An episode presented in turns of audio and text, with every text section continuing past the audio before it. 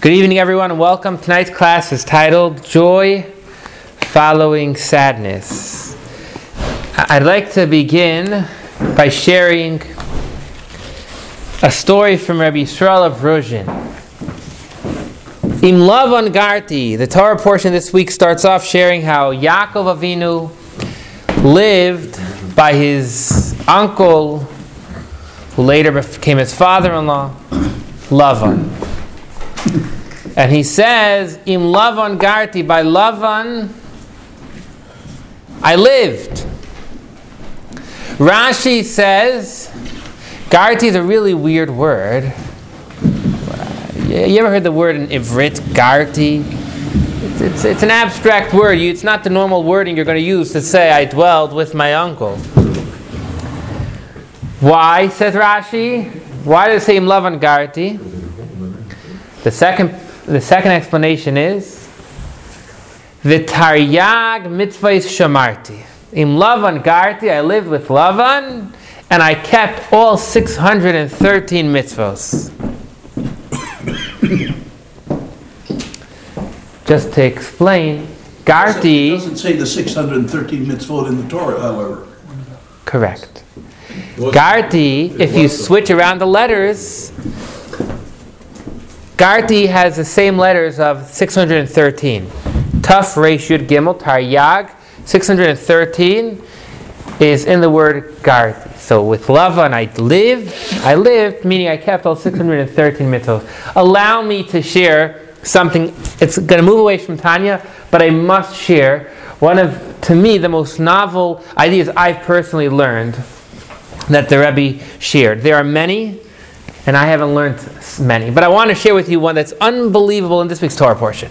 I just shared with you, sorry, first I was sharing a story. and then I'll share with you this novel explanation. So the story with Lavan I lived, says Yaakov. With when I was by Lavan, I kept all 613 mitzvos. Rabbi Yisrael of Ruzhin, about 300 years ago, he has a chassid who would, he had a follower who did business in Danzig. Did I say the word correct? Dan, Danzig. He used to go to the fair there and do business. He was involved in transporting timber. And his Rebbe, Rabbi Yisrael of tells him, No, where do you have more, ho- more appropriate and holy thoughts?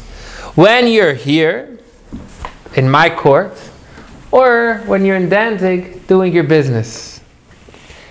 So the chassid, he says, It's a good question. I'm always surprised myself that when I'm in Danzig and they don't over there have the virtues of modesty, where the community is made up of irreligious German Jews, where the fear of heaven is not common, it is there my thoughts are purer than when I am at home.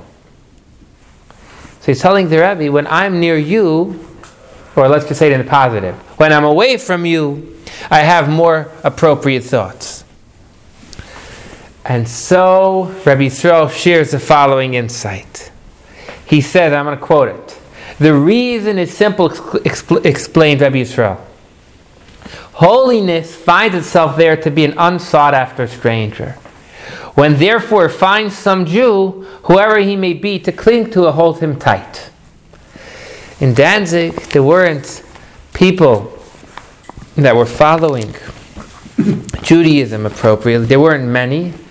And you, being someone who was working to do that, had the holiness clinging to you stronger. With love and I sojourned.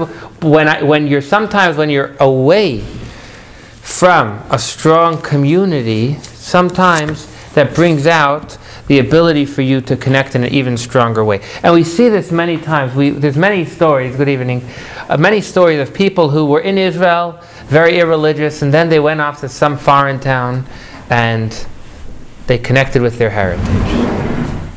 I myself am familiar with some stories of people coming to Portland and somehow that aroused their Judaism within them when they lived previously in this massive, active Jewish community. Okay, so I needed to share this novel insight. Yaakov says, I kept all 613 mitzvahs. It's not true. Could anyone tell me a mitzvah that Yaakov did not keep? Well, he was in a wrong, so he wasn't, He couldn't keep the sacrifices in the temple mitzvahs. That, yeah, but he, he, he kept them, he did his best. There's one mitzvah which allow me for the, con- for the context of our conversation to say he transgressed. He didn't transgress it. But in our context, I want to say he transgressed the mitzvah. Could anyone share what the mitzvah is? Say it again? No? Thank God he had one. Oh, I, I think uh, when he was leaving Levon and, um, um, his, let's see, what Torah is it it had something to do with uh, taking an idol from Levon. That, that was his wife, Rachel, did it. She had holy intentions. There is a clear verse in the Torah that says, V'isha el achosa lo sikach. And a woman and her sister you are not allowed to marry. It's a clear verse in the Torah. Did you just say this, Baruch? I told him. Oh, you should have said it louder. You would have gotten the brownie points. V'isha el achosa lo sikach. You're not allowed to marry a sis- two But sisters. it predated the Torah, I thought that wasn't, Now, Yaakov Avinu himself says, I kept all 613 mitzvos. Vitar yag mitzvos shamarti. What if one dies? You're, you're supposed to. What, one second, one second. Yaakov married two live sisters within Oh. seven days of each other. Just to add, within seven days of each other, he married two live, two, two living sisters. Rachel and Leah, Seven years, right? seven days. He had to work another seven Oh. years. But he worked seven years, and then he married the first one, thinking it's Rachel. He was tricked after the seven years, and then after seven days, after seven days after the trick, he married Rachel. From there, we learn you need to wait seven days of, of uh, for a wedding celebration. One of the places we learn. So, how could Yaakov say, "I kept all the mitzvos"? He actually transgressed a mitzvah, a clear mitzvah in the Torah. Maybe they all threw shoes at one another. Maybe they all threw shoes at one another and then he would be exempt? Okay.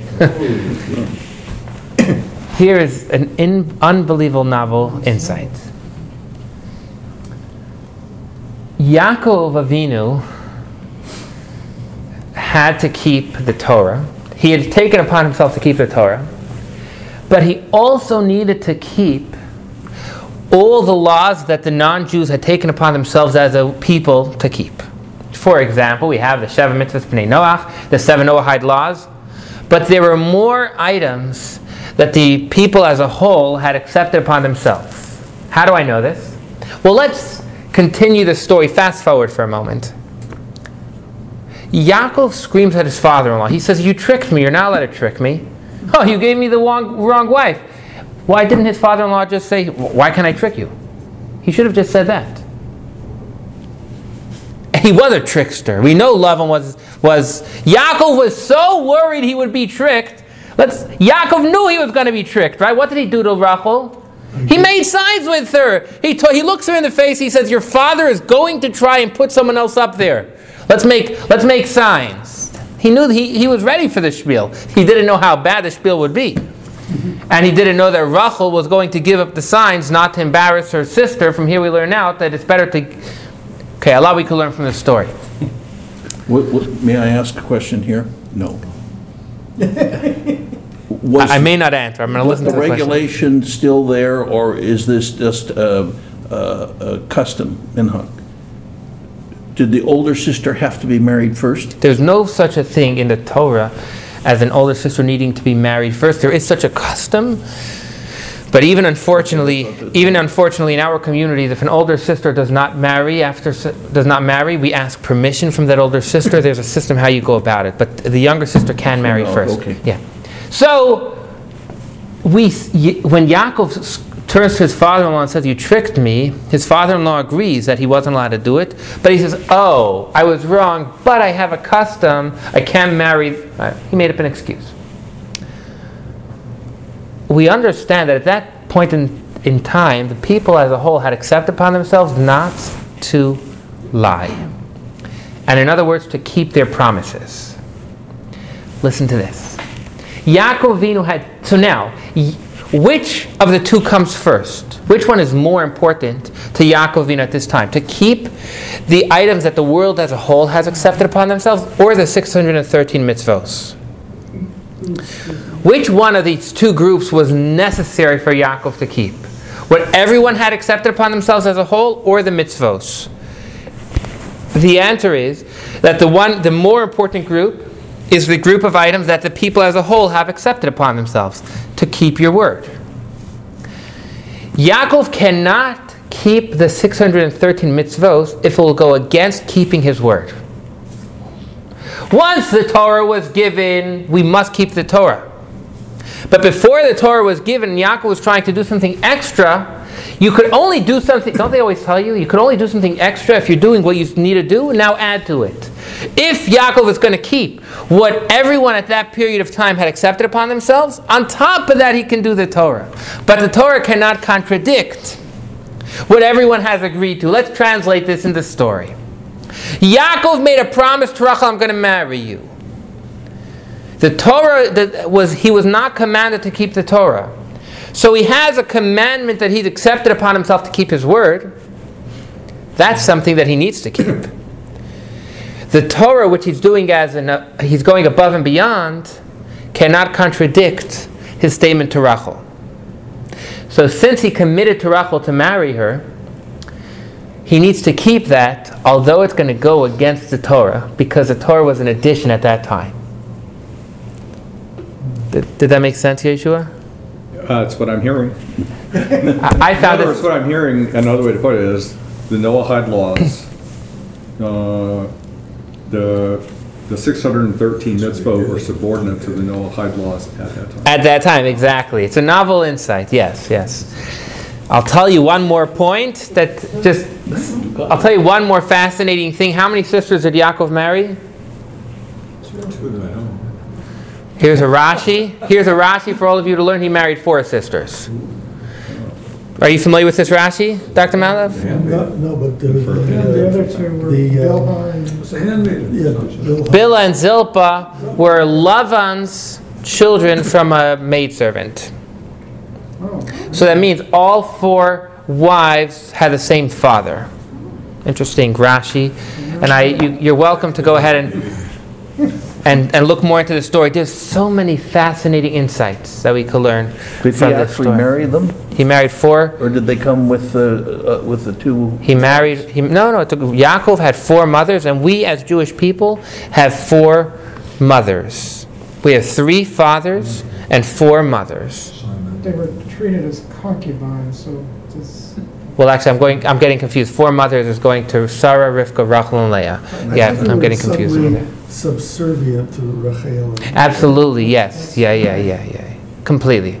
I, I don't want to go there right now, but I want to summarize what I shared. Just well, what I shared was that Yaakov Avinu, how could he go against what the Torah says and marry two sisters?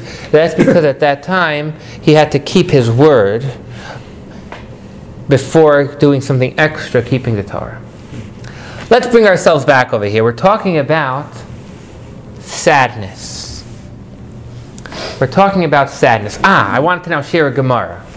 Share a Gemara. Gemara is going to lead us into sadness or into being happy.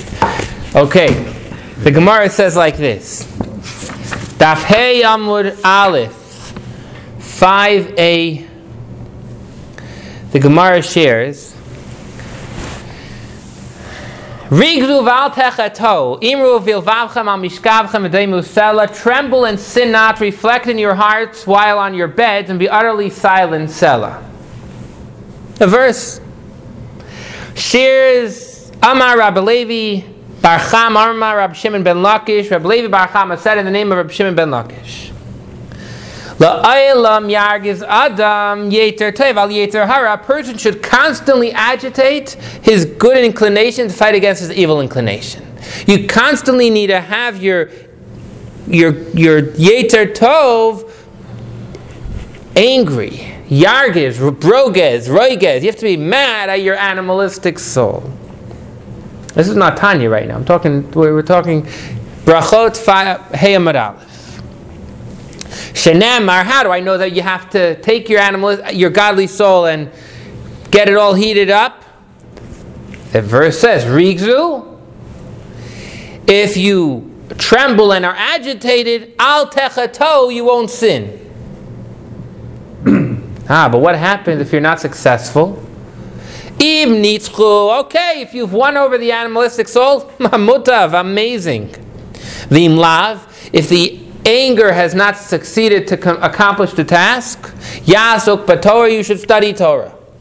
How do I know? So the verse continues, Shenemar, Imru vilvavchem, reflect in your heart. Imru. Imru is a reflection to speak. Amar, get involved in Torah. However, if you've gotten your animalistic soul, if, you've got, if you've gotten your godly soul heated up, and you've learned Torah, Now if you've been successful, mutav, fantastic, but if you have not been successful, Yikra Kriyas Shema. Before you go to sleep, you should read the Shema.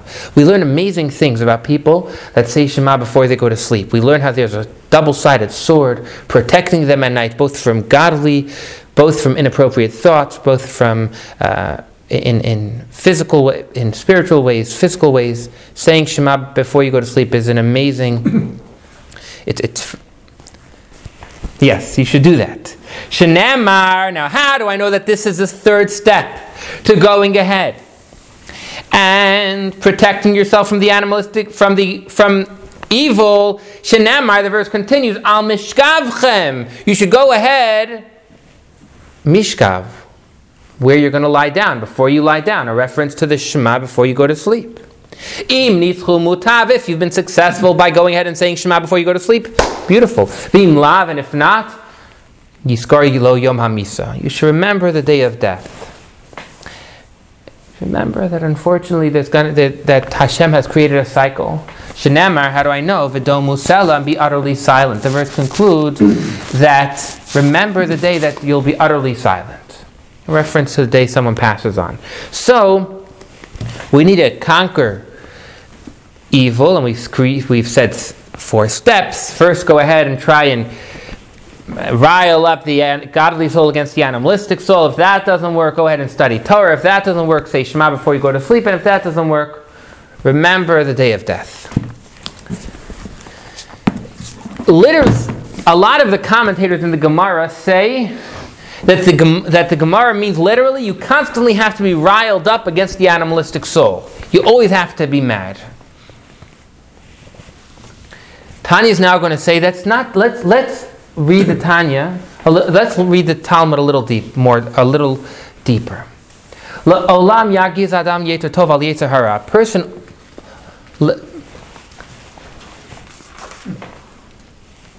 When we say something is constant, it doesn't mean it needs to be every moment.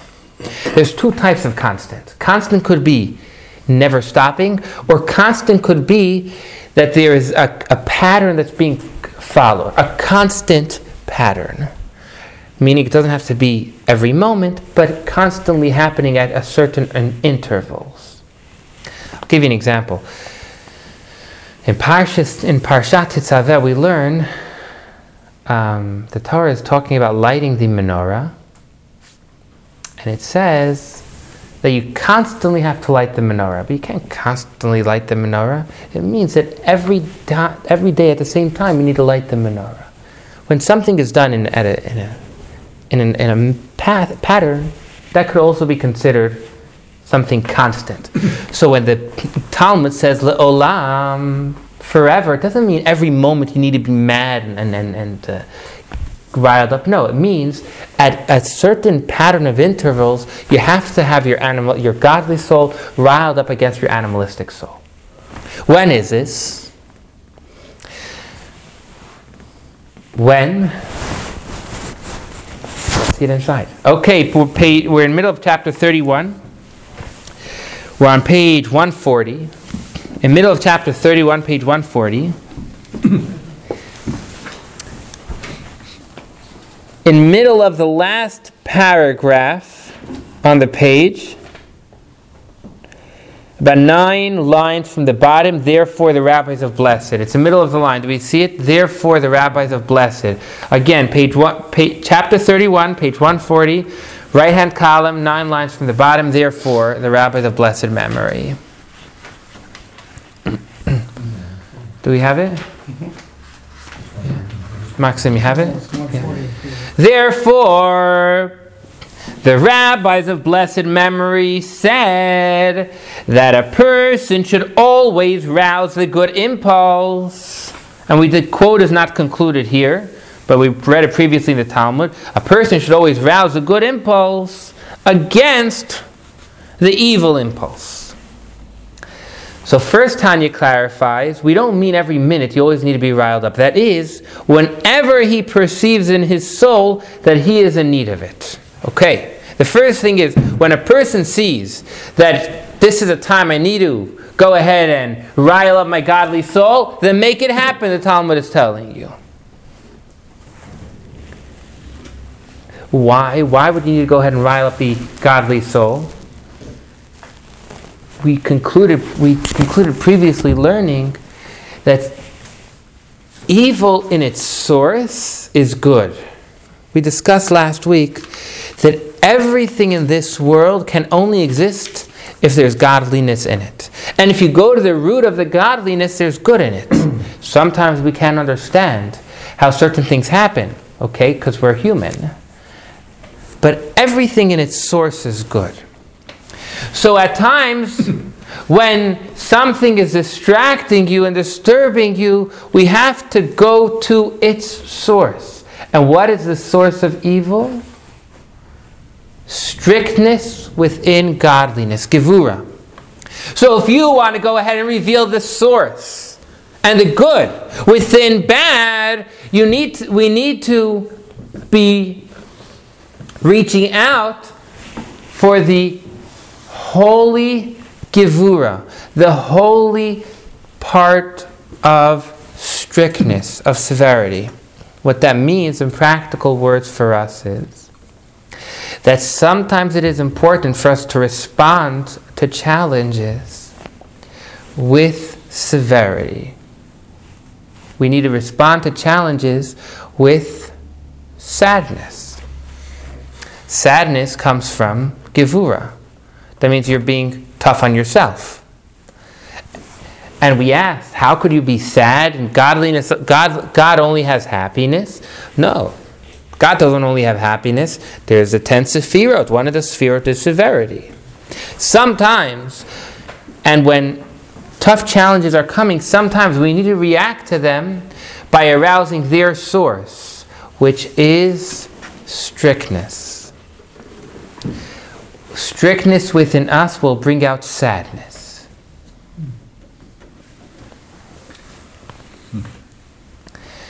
But, go ahead. Is sadness really the right word? Or is it a lack of frivolity?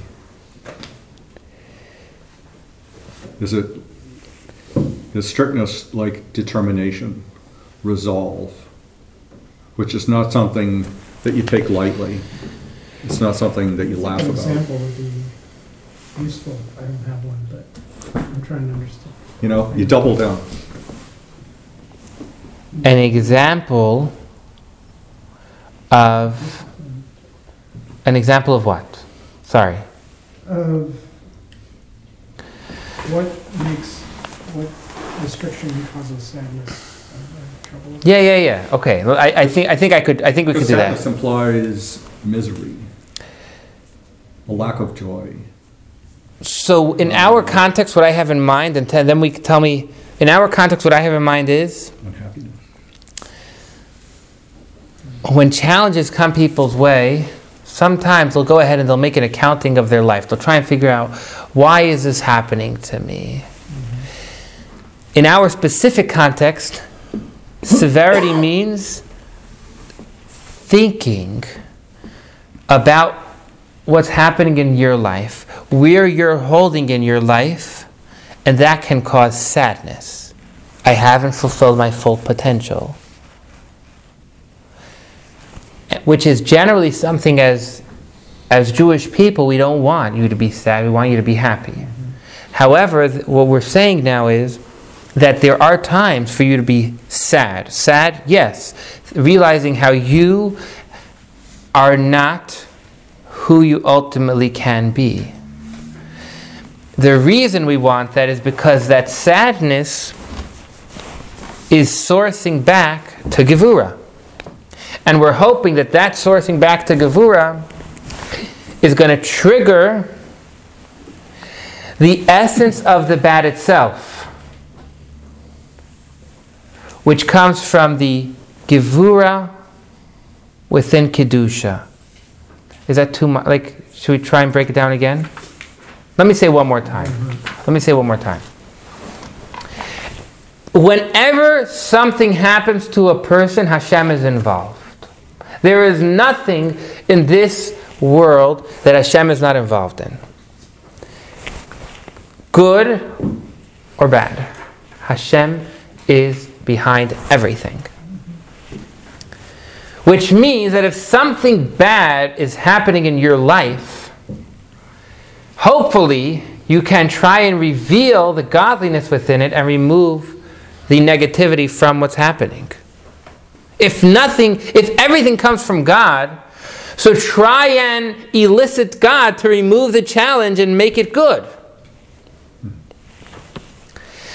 How can you do that?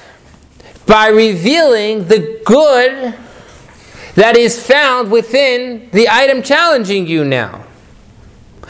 We're not saying to accept bad. That's not what I'm saying now. That's not what we're learning. We're not saying when something bad happens, sometimes people people will share when something bad happens, it's from God. It's really good for you. I'm really sorry something happened, but it's really good for you. You know, that's not what we're saying now. You know, test- Rabbi- God is testing you. I, I would put this in a more, uh, I'd take a secular stab at this and Okay. say, if you've gone off the rail and you want to get yourself back on, first of all, you have to admit that you're off the rail. You have to try to understand why, why did I end up in the place that I am on? How did I mess up? Sounds like classic And- 12 step. It, yeah, it is, it- yeah, it could be, I don't, I'm not fa- familiar about it, but it's very similar. You have to admit that you were wrong, you have, twelve step, you have to hit bottom, right? That's part of it, right? Mm-hmm. You have to hit bottom, you have to realize that you really are on the bottom, and then you can start to turn yourself around and get yourself back on track. And getting yourself back on track is a return to holiness. I appreciate that perspective. Let me try and repeat it back. That by recognizing how far you've gone, that will uh, give you the ability now to become closer. Yeah, you have to admit. Okay. You have to face up, you have to Accountability. You have to, yeah, you have to hold yourself accountable for what you've done. I believe I'm doing a bad job explaining then, because that's not that what that's not what we're trying to share now. Okay, so, No, no, no. I'm actually happy. I'm happy you've clarified. Let me try again. Sounds so good. No, actually, I believe if the message I'm able to share comes across clearly, it's going to be even greater. Okay. Nothing in this world is truly bad. When it comes down here, it could be bad, but it must have a 100% good source. The source can, as it comes down, be covered more and more. That when it comes down here, it truly appears bad. But everything, if you could dig deep, you'll be able to find God in His essence. Otherwise, nothing can exist. Everything has to have, no matter how deep it is, but somewhere there, God's essence. Step one of the 12 steps. No, step one. So, step one is clear? well, yeah, what you're, what I heard you say is, face it, you live in a world that has challenges. Bad things happen. There is evil. There, there, uh, you were, go- you will face difficult times, but all of these, all of this evil, all those difficult times, all has a silver lining in it that you can, once you understand it and accept it, you can see past it. Uh, okay, okay. I'm really not doing a good job here. I'm really not doing. Could you help me out, Dr. Malov? I'm really, I'm really doing. I'm failing. I failed this class so far, Dr. Dr. Malov, and then I'll go. that So, the- um, So, I was, I was thinking about this before, and if you, if your feeling is that everything that seems bad is really ultimately for the good, because Hashem is behind it, which is what you're saying. If, if, if that's your attitude, then how can you fight it? Because it's, because it's ultimately for the good. I'm, I, I, I'm, I'm feeling, I'm, You can fight it. I'm clearly not giving across the message. David, try and then I, let me. Tr- I'm gonna go ahead. Steinsaltz says, when a person is immersed in Torah and mitzvot, his holy soul is liberated from the bonds of body and clings to God. The soul can experience no greater joy than that. This is so even if his self identification with his body, an animal soul remains unchanged in its contemptible and abominable state. I don't like going repeating this this analogy so often. Thank you, David. I don't like repeating this analogy so often. But I'm going to repeat it again because I think it'll bring across the message clearest. We've, we've spoken about this example where a king, that evil is like the harlot. And we shared last week that the, in, in this analogy, let's review the analogy. The king wants to test the morality of his son. So let's, for our conversation, let's say he goes to a very a modest person, a modest woman, someone who would never do this. But he says, I need you to do me a favor. And I want you to test the morality of my son. I want you to go ahead and do something which is inappropriate. Do it to test my son. And she says, For you, king, I'll do anything. I'm going to do it. I'm going to break myself. And she goes ahead and she's trying to test the king, this, the son's morality.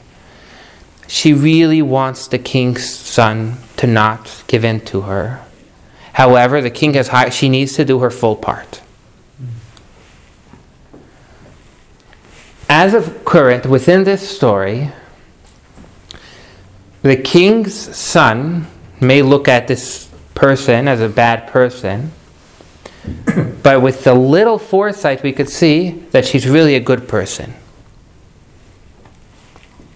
Now, if this woman, like we discussed last week, would hire 100 more people, she hires someone who doesn't want to do it, so they hire someone else who doesn't want to do it until, until finally there has been 100 separate people have passed on the message on the mission.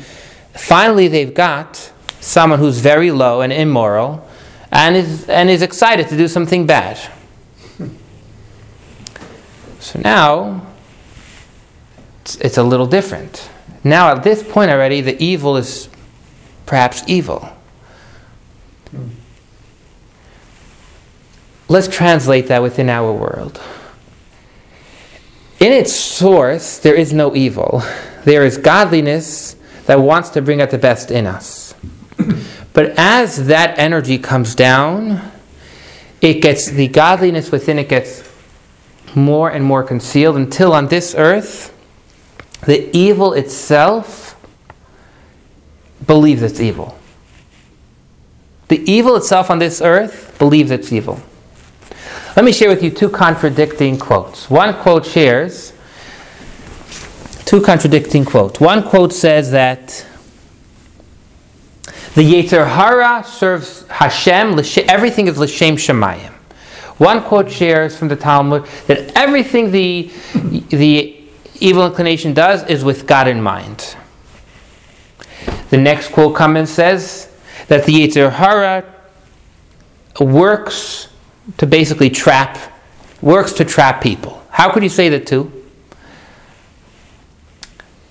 In its source, godliness is focused on Hashem. But as the God, in its source, the evil is focused on Hashem. But as it comes down and is covered over more and more, it believes, just like we believe we're independent people, evil believes it's independent and bad.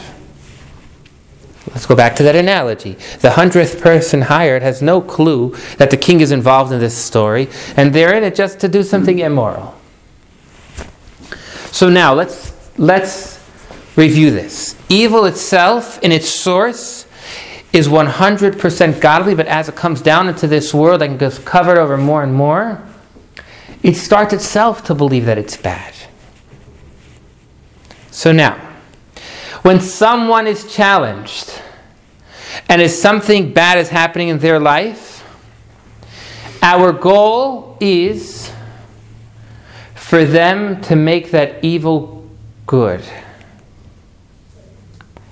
How can they do that? By revealing how the evil itself is good. We're not here to tell you accept bad. That's not what we're saying. We're not here to tell you what, if you're challenged, it's from Hashem. That's not what, it's true. But that's not what we're learning. We're learning if you want to change something bad, reveal its inner. Can, can I? Well, let me just give an example. Someone tells me today he was all mad. He came to, he says, huh, I was forced to do something. Why? Because his wife told him to. You know, he's like, my wife told me to. I didn't have an option. You know, At least he was honest. if evil, if we want to go ahead and change something bad, let's call his wife to the scene. Let's let's try and reveal. Let's try and go deeper within it. You can, but you'll regret it.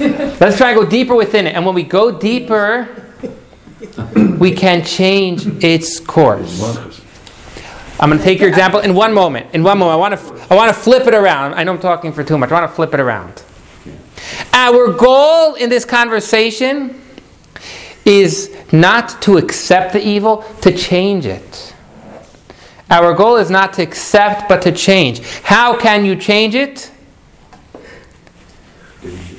By revealing the good within it.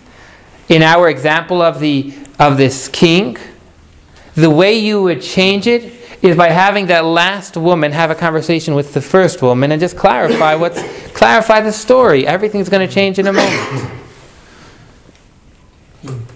As, as long as we can have the message relayed properly, then that last person all of a sudden knows that if she's successful, the king's really going to be upset at her. We just, we just need to get the, the message relayed. Yes, go ahead. So this is taking it from a totally different direction, and I'm not sure it's the same. So, but my example is the the attitude of people themselves are not bad, but sometimes they have bad behavior. What you're trying to do is change the behavior and have them understand that they themselves are good because they're creations of God, but the behavior that they're exhibiting at that moment can have evil intentions. I mean, that's a true point. But I think over here we're saying a little deeper. Is we're saying deeper? deeper. Okay. Meaning, what, what you're saying is correct. What you're saying is a true point.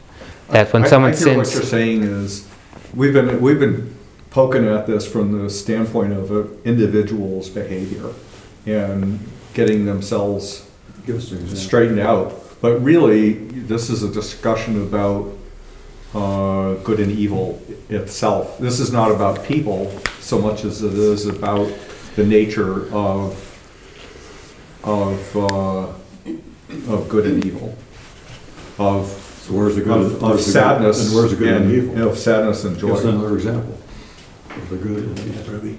That's inside the evil. You want an example of good within evil? Yeah. Think of an evil thing. Did I, did, is- am I am I getting Yes, closer to yes, yes, yes. on this? It's not Yes. working for you. Yes. We're running out of time. Yes, David.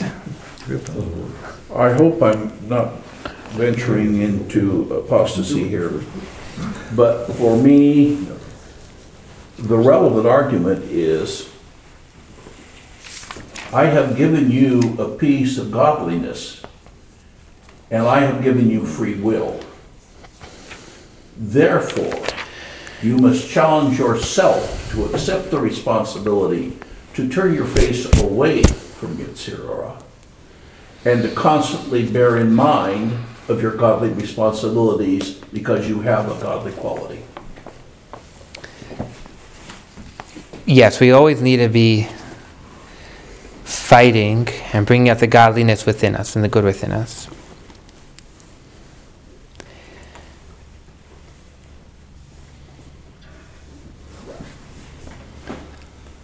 An example of good within bad. First thing I want to say is I'm not God. And I don't want to be. Yes, first of all, I, I acknowledge. Thank you. Thank no, you. We don't. How do you answer that? You know, one of the, one of the,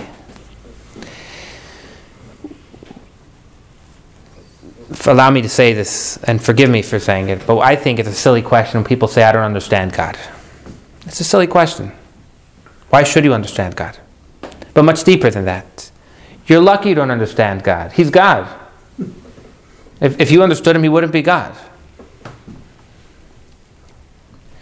So if you ask me to tell you what's the good and, and bad, I'm not God.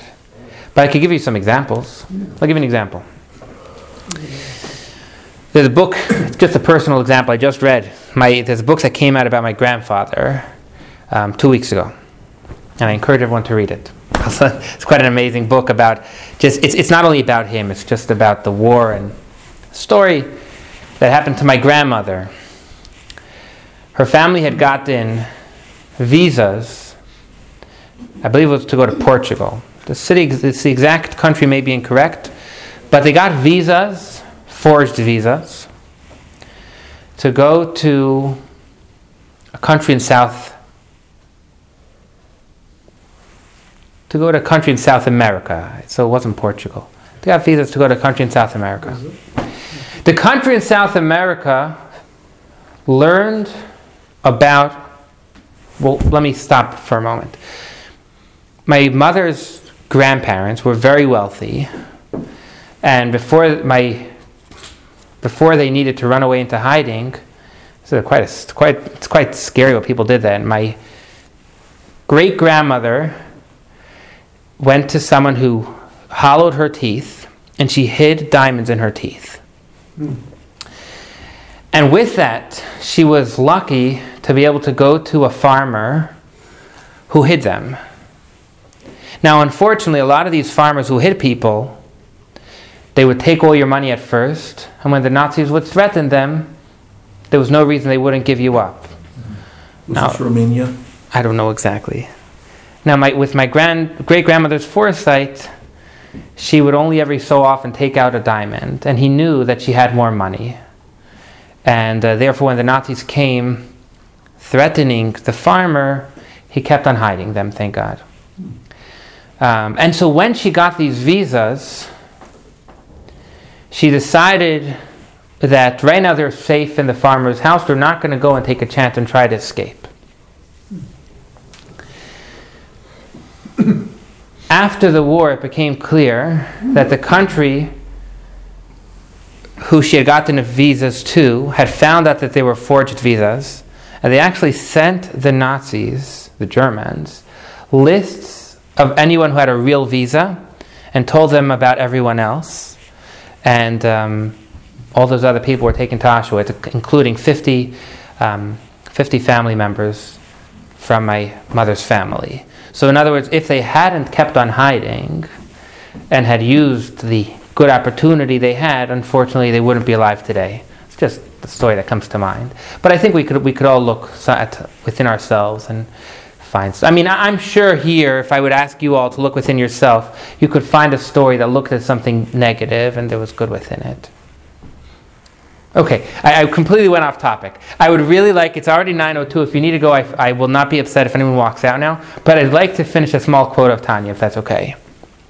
Okay, let's get in. So, now that we have clarity that if we want to go ahead and bring out the good within the, if we want to go ahead and change the evil, we have to connect with it on its level. Its level is se- severity. We need it so the sadness our sadness can trigger its source and hopefully bring out the good within it. So now we could understand what the rabbis of blessed memory said that a person should always rouse a good impulse, that is, whenever he perceives in his soul that he is in need of it, whenever a person sees that he needs to go ahead and bring out the good within the, within the bad that's happening now. Okay, so now wage the war. Fight. You're not going to physically fight because the fight right now is going to be through sadness. But the propitious time. What's the best time to become? what's the best time to become sad? What's the best time? Which is a time specifically fitting for the majority of people, is when one is in any case troubled by mundane worries. If you're already worried about how you're going to make your month's your month's rent, okay, so now you're already sad. So now let's talk about how low you are and talk about how you have potential for inappropriate things more than the animals, what we've discussed in previous chapters, all these items which could bring you sadness, when you're anyway sad is the best time to think about these items.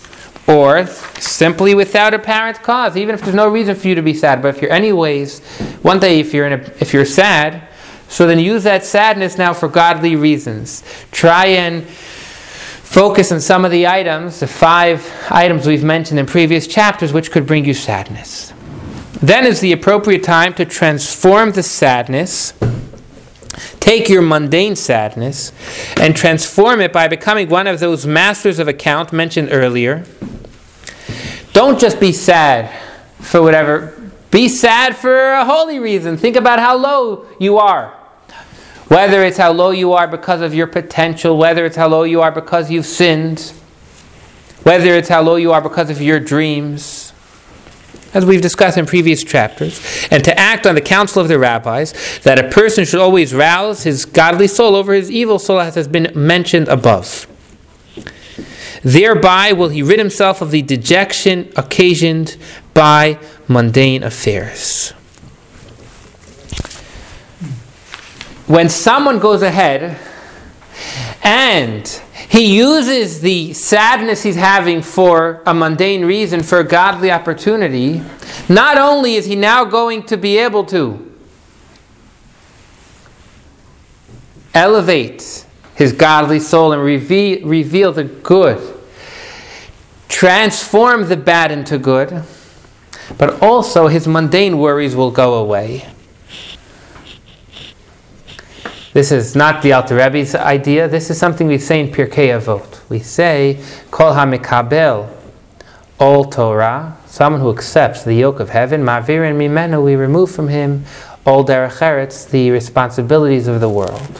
Someone, when someone follows the paths of Torah, then many of his physical worries will be removed. So, by someone going ahead and taking his mundane sadness, his sadness from physical worry, into spiritual worry, may God thereby remove his physical worry, remove the cause of his physical worry. Let's try and make a summary. Hopefully, everyone will forgive me if I if, if they're leaving with no clarity. And next week we'll start again. We'll have a farbrengen and we could sing. Next week will be much easier. We won't have to worry. So, in summary, in summary, in summary, Sweet. Coffee was sweet. B'chol tzara sam lo tsar. B'chol tzara sam lo tsar. It was sweet. We say, in every time that a Jew has a pain, God is pained. That's a low level, a low perspective on a challenge. A low perspective is that God's in there. It's from God. It's true. It's true. But it's a lower perspective. A much deeper perspective is that if I can get to the source of where this evil is coming from, I have the ability to transform it into good. Because in its source, it is purely good. Okay, thank you all for joining. Have a good night. Any questions? To com-